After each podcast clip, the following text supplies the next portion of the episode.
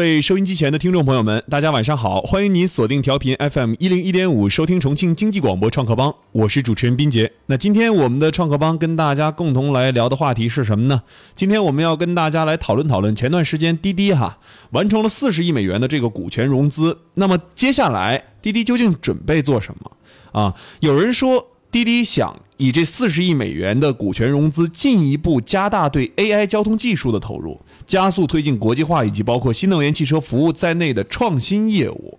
四十亿美元够不够？在这上面，他们能不能真的是投到这里面吗？真的是往 AI 方向去倾斜吗？啊，这个风口，呃，在滴滴来看，它是不是一个很好的风口？今天我们为大家请到了我们节目的两位经济广播的特约评论员。一位是我们来自赛博乐投资集团的关世明关总，让关世明跟大家打个招呼。大家好，我是关世明，来自赛博乐绿科投资。嗯，那么接下来我们要给大家介绍的是来自华众明泰的总经理付强副总，让付强跟大家打个招呼。大家好，我是付强，来自华众明泰。嗯，两位啊，跟我们说一说吧，就是在滴滴融资这四十亿美元之后。他的动向或者他心里的态度究竟是什么？从几个维度来看吧。啊，滴滴，我们先从体验感来看。对，滴滴现在我们说实话，我很不愿意用滴滴。虽然我我是他的忠实客户，我现在也是有点反感了。需要打车的时候，反正打不到，都是高峰期，该加价加的很高。哎，没有不需要打车的时候，反正到处打打打计程车就很方便。对我就是上次不是跟那个那位兄弟在讨论的时候说吗？我只要一用滴滴。是绝对有两个计程车从我的面前飞驰而过。对，上次在节目当中说对，让我心里很受伤。嗯，好，但是这种情况下，就是滴滴它已经有很大大的平台了。嗯，现在它为了应付，比如美团，应应付高德地图，从各个流量接口接进来，进入汽车行业的这种竞争者，嗯，它需要来稳定自己的营盘。嗯，怎么稳定？实际上有三个维度，要么是一种可能就是提高什么提提高它的。产品其他的领域的应用，来丰富自己的产业线，嗯，来提高自己的利润，或者是提高自己的效率，来往上走，嗯嗯，一个就是控制自己的成本，往下压成本出利润，还有一个就是挖护城河，来维持自己在这个市场上的优势。他怎么做的呢？他现在就是干嘛？我我那个话没说完，就是说只有这三个维度才能加大它的利润的空间，就刚才说利润空间，嗯，但是现在维持是不可能，你维持。才把 Uber 干掉以后，马上美团来了，马上高德地图，能有流量接口进来的都进来了，他怎么办？他只有去找人工智能。这个人工智能现在说实话，人工智能汽车这个阶段离未来实现至少有两三年时间，两三年估计都难。对呀，这是很肯定的。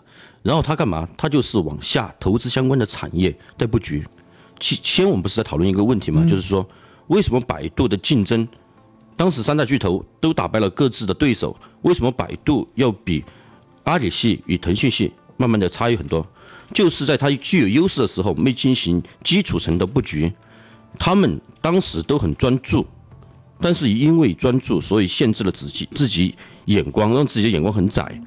所以说当时在阿里和腾讯布局什么支付领域，支付什么就是布局各种领域的时候，百度的反应速度。太慢，嗯，让自己现在能够拓展的延伸的渠道变窄，所以说现在只有豪赌人工智能，嗯，但是我个人觉得，如就算他赌出来了，也没有了那种机会。为什么？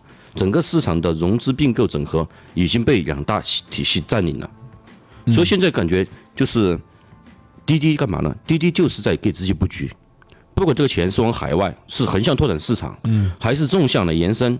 来进入汽车汽车制造领域、汽车生产领域，还是搞汽车智能板块，实际上都是给在给自己产业进行布局，降低自己成本，稳定自己的收益，嗯，提升自己的利润，就是个核心。OK，观众怎么看？对，我觉得刚才你们说到滴滴业务发力人工智能这一块的话，是一个坑。其实这一点我觉得还是不太认同，不认同。对，因为不管是它。重心在智慧交通还是无人驾驶来说，其实这一块儿滴滴来做，其实都是很顺其自然的。智慧交通的话，其实可以看到滴滴已经在好几个城市落地了，确实它的这些汽车运营数据来看的话，缓解当地的交通是很有效果的。所以说这部分它的 AI 投入已经有了成果，相当于已经有了有了相当于付出与得到的收获。这一点我觉得这个投资可以从侧面来看的话是没有问题的。然后无人驾驶的话，现在虽然大家说比较遥远，但是比如说百度、谷歌或者说这些巨头，大家投无人驾驶，为什么投？因为是确实是一个未来的一个很好的一个领域。当然，无人驾驶现在还没有真正的产品落地，所以说相当于一百米的赛道，大家现在跑了二十米，确实有人领先了。嗯，但是最终谁跑到终点还说不定。所以说，滴滴在无人驾驶上的布局，我也觉得是很有必要的。因为比如说谷歌或者是百度，他们最后出来的一个技术、一个服务，他们也是给其他的一些商家，比如说汽车公司或者说是一些网约车公司使用。但是滴滴它顺其自然的，自己就有产品，自己就有场景，所以它自己来做这个，其实从某种角度来说的话，滴滴来做，其实反而还比百度来做，其实更更合适，是吧？对啊，这个承认。对，所以说这两点来说的话，我觉得滴滴以前的钱，包括未来的钱怎么用，投人工智能，我觉得是可以理解的，因为我觉得这个投入从我的角度来看是正确的。然后国际化这个钱肯定花了，因为滴滴可以看到，在过去的两年的时间内，不管是巴西还是什么印度，包括什么南非、欧洲，滴滴都收购了很多网约车的这些，运营平台，所以说他走自己的国际化的道路，这部分钱是肯定花出去了的。这部分而且我也觉我觉得他走的其实挺好。嗯，这样看来的话，其实滴滴整个它的对未来不管是发展这个定位，实际上是相当清晰的。包括新能源汽车服务这一块儿，滴滴它是肯定它是自己也明确说了，它不是造车的，它不会和 FF 或者说他们一样，它造车，它是做新对它是做新能源汽车的服务。嗯，现在那个小桔充电落地了是吧？它做充电桩，然后以后他说在二零年好像要上线八十还是一百万台，就是新能源汽车。嗯，这些我觉得定位来说的话，其实都很符合它企业自身的一个发展的逻辑。所以说，我觉得滴滴不管是它这个钱以前怎么花和未来怎么花，其实我觉得它这个至少走的路是很清晰的。OK，一家公司是有盈利能力的，另外一家公司是毫无盈利能力，甚至说一直在财务报表肯定是不好看的。我们不看哈，我们就是猜想一下，它也是利润非常薄，或者是不挣钱的。那好，滴滴在跳入第一个坑之后，再跳入到第二个坑里边。那我们看到刚才关总说了一个观点，就是滴滴在赌未来。那好，任何公司都可以赌未来，就是收获钱的收获，在赌未来的过程当中是否存在？现在很多的公司都在布局人工智能，但人工智能是未来的一个风口也好，盈利的大方向也好，现在我们看不到，目前还没有看到。然后，人工智能里面的公司有哪些能够真正存活下来？这也是要值得思考的一个问题。我们不能把人工智能的技术壁垒当做自己的一个很成熟的一个壁垒。今天我们看到说，曾经的美团它的壁垒是什么？曾经的美团它美团他们的壁垒就是我有技术，我可以在线上进行点餐。嗯。曾经的聊天工具的壁垒是什么？我可以给你们提供聊天的一个平台，但后来这不算壁垒了。如今我们任何一家公司都可以开发社交软件，任何一个家公司都可以做美团的模仿者。那人工智能未来是不是也会变成这个样子？在人工智能这条道路上，是不是也会存在马太效应？一家恒强，强者恒强，平台化公司恒强。那好，滴滴用自己的这个融资，或者是以前的融资去赌自己 AI 的这个方向，他们如果国际化道路上面走 AI 的方向，新能源上面也要走，充电桩也要走，不光是散了，而且没有聚焦啊，没有聚焦。那百度就不同了，百度它是聚焦进去了。那这两块儿，我们来再来看一下。刚才我们说了这么多，再来看两者之间的一个差距，他们两者之间是不是有还有还存在着很大的一个差距？呃，主持人刚才说，就是滴滴，不管是在新能源还是说人工智能这方面的投入，嗯，领域很多，是不是散了？但是我觉得其实它这四个方向的投入，实际上都是围绕自己本身的一个定位，就是嗯交通出行，全是围绕它进行的，这个并没有散，嗯只是相当于把自己的业务做一部分的外延，嗯冰杰说了一个问题啊，有几个问题我们可以讨论一下。第一个问题，他说的是用的谁的钱？对，我觉得用的都是公众的钱，因为不能说没有利润，他的钱就是人家的。然后有利润，他的钱就是自己的。嗯，因为大家的这种企业，它的融资力已经很强，嗯，有很多投资机构或或者是已经在介入，这个钱的来源我们说是没办法判断，没有看它的详详细情况。嗯，第二点就是实际上思明刚才的话呀，我觉得逻辑性很强，他在某一个层面就说明了一个第一的战略，真正到底谁会成为赢家，只有留给时间来判断。为什么？刚才思明在一系列的思维过程当中，他说到几个问题。第一，我们很肯定，滴滴融这几笔钱，它的战略意图是很清晰的。他做 AR，然后海外布局市场，对，然后他做相应的绿色环保车的服务，对，他是点到即止，做好了自己的本分。嗯，这就是它的最大优势。它这个第二个风口不是个跳的，嗯，它是真正的沉下来在做。真的，如果按这个战略思路在走的话，嗯，在做，嗯，但是发现没有，这个也可能是个弊端，双刃剑，嗯，为什么？我们以简单的蔚蓝为例，他们为什么要布局出去网约车？它的平台，它的优势在哪里？嗯，现在就是它的平台是优势，对不对？对，大家一用滴滴或怎么样，但网约车，就这这是这个智能车一旦形成，为什么贾跃亭当时的吹吹这么大？大家为什么能相信？因为这个确实是个事实。我们要把实体和软件分开来看，和平台分开来看。嗯，第一，也许未来出未来这个车，这个智能汽车出来以后，嗯，它的拥有者可能很少一部分，比如三千，然后一年以后三万、三十万、三百万，实际上都不算大。嗯，但是大家考虑到没有？如果说他把他的这个平台的软件部分、智能部分独立出来进行推广。那它的传播价值、传播速度就会很快。这个时候，滴滴的竞争对手就不再单是什么说美团这种级别的，或者是嗯，就是高德地图这种跟它纯抢平台的，而是这种智能汽车从基础的硬件上开始往上游产业链进行竞争，跟它抢夺平台的。那个时候，人家的一种方式可能会很快的把滴滴这种模式杀掉。OK。刚才说 AI 这一块儿很清晰了吗？副总怎么看？我觉得 AI 这一块，如用“清晰”这个词来形容它比较模糊，模模糊。对，嗯，因为 AI 这一块现在还是比较早期的中期吧，至少说，嗯，怎么说呢？他们以前有个概念，就是说，嗯，作为人工智能这块，它有三个层级，一块是干嘛？一块是基础的算法和基础的实际那些基础的逻辑，这是基础。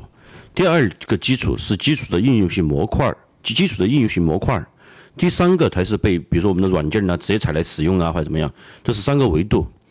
现在比如说刚才我们结合我们今天的话题啊，嗯，滴滴进入 AI 领域，而且它做的是什么？做的是嗯嗯网约车服务嗯这板块，它是把自己限限定了的已经嗯嗯嗯，所以它的。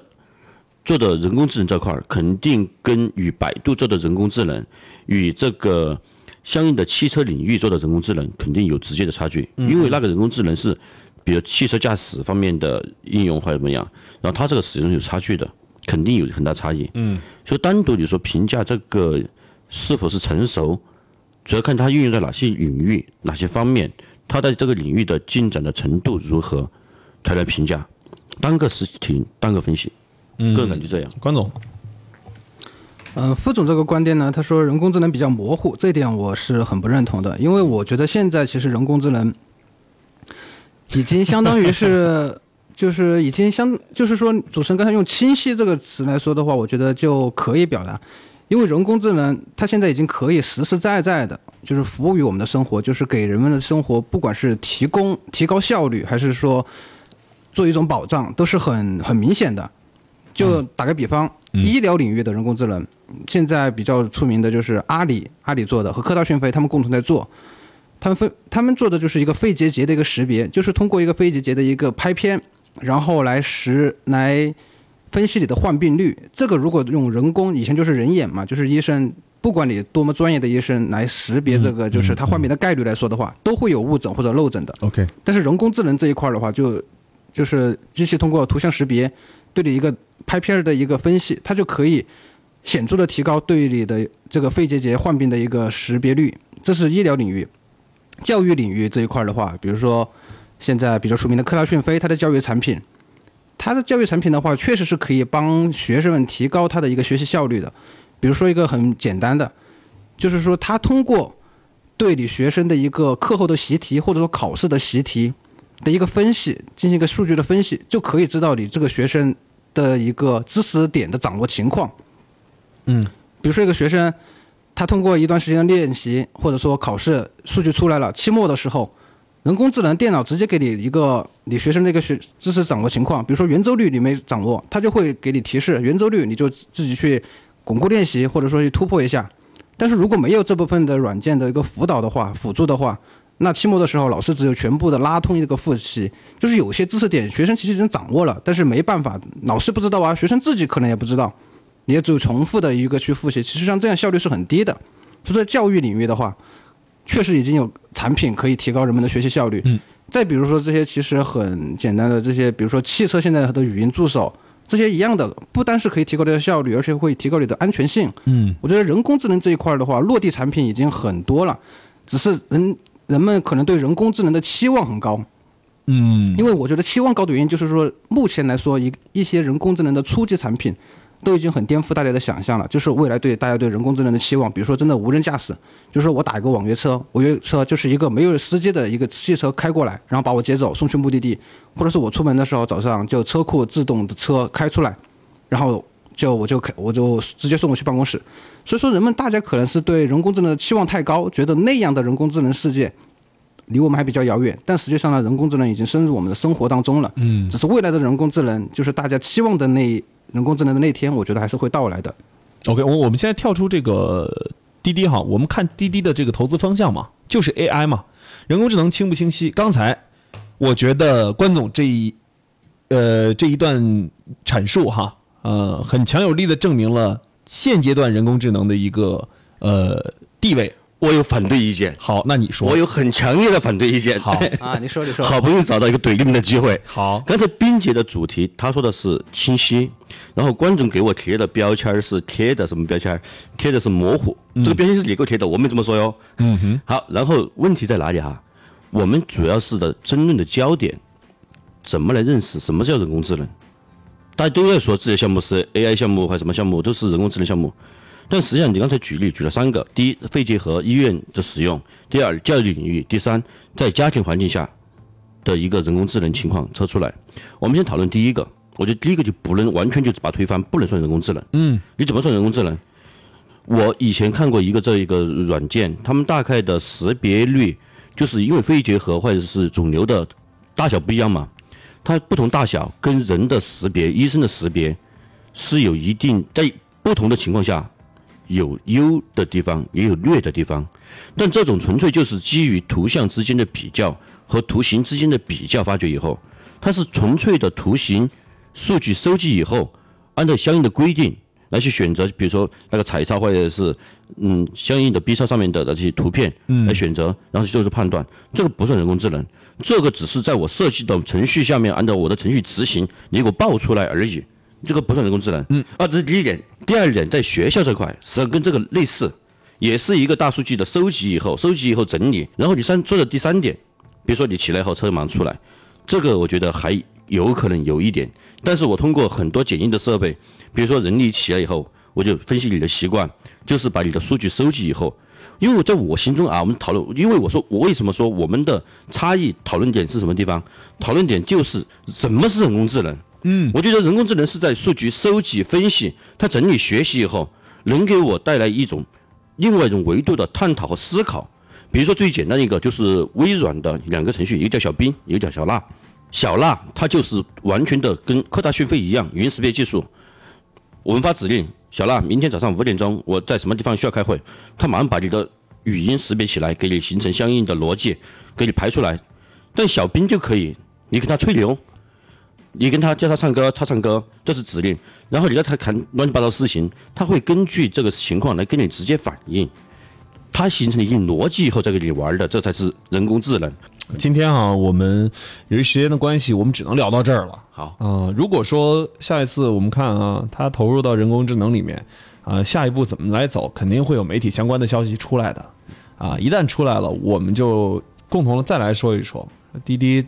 究竟这个布局它是烧了投资人的钱，还是真正用在实处，说把这个人工智能整个跟它的出行市场相互结合的非常紧密，达以达到自己盈利的目的哈、可能两三年之后吧，一两年之后吧，能见分晓、嗯啊。祝福他们。呃，见到之后，我们就可能跟大家再来聊一聊这个话题。今天就跟我们的收音机前的听众朋友们聊到这儿哈，我们请两位呃经济广播的特约评论员跟大家说一声再见吧。大家好，下期见。好的，大家好，下期见。下期见。嗯，下期见。